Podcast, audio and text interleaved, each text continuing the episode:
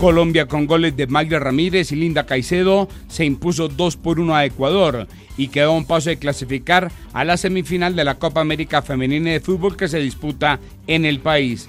El técnico del equipo nacional, Nelson Abadía. El hecho de tener estos nueve puntos, pues no nos deja en la clasificación que nosotros queremos. El equipo tiene un firme propósito, que es llegar con 12 puntos el miércoles entrante, si Dios quiere.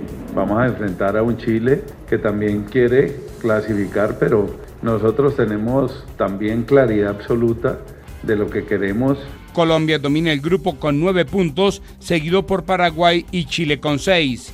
En el fútbol colombiano, Santa Fe logró su primera victoria del campeonato y venció 1 por 0 a Cortuluá.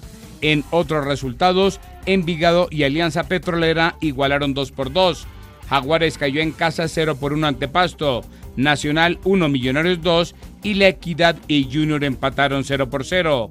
Pasto domina parcialmente el campeonato con 7 puntos. Santa Fe y Millonarios tienen 5.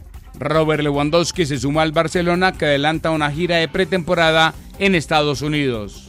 Uh, Por fin estoy aquí, estoy muy contento de estar en el Barça. Los últimos días han sido largos, pero al final el acuerdo se ha hecho realidad.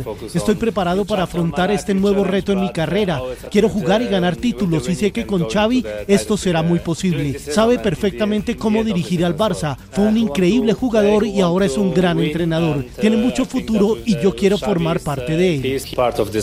Y la jamaiquina Shelly Ann Fraser ganó su quinto título mundial de los 100 metros en el certamen orbital de atletismo que se disputa en Oregon, Estados Unidos.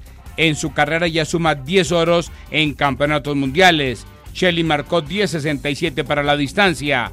Estados Unidos domina con 6 preseas doradas.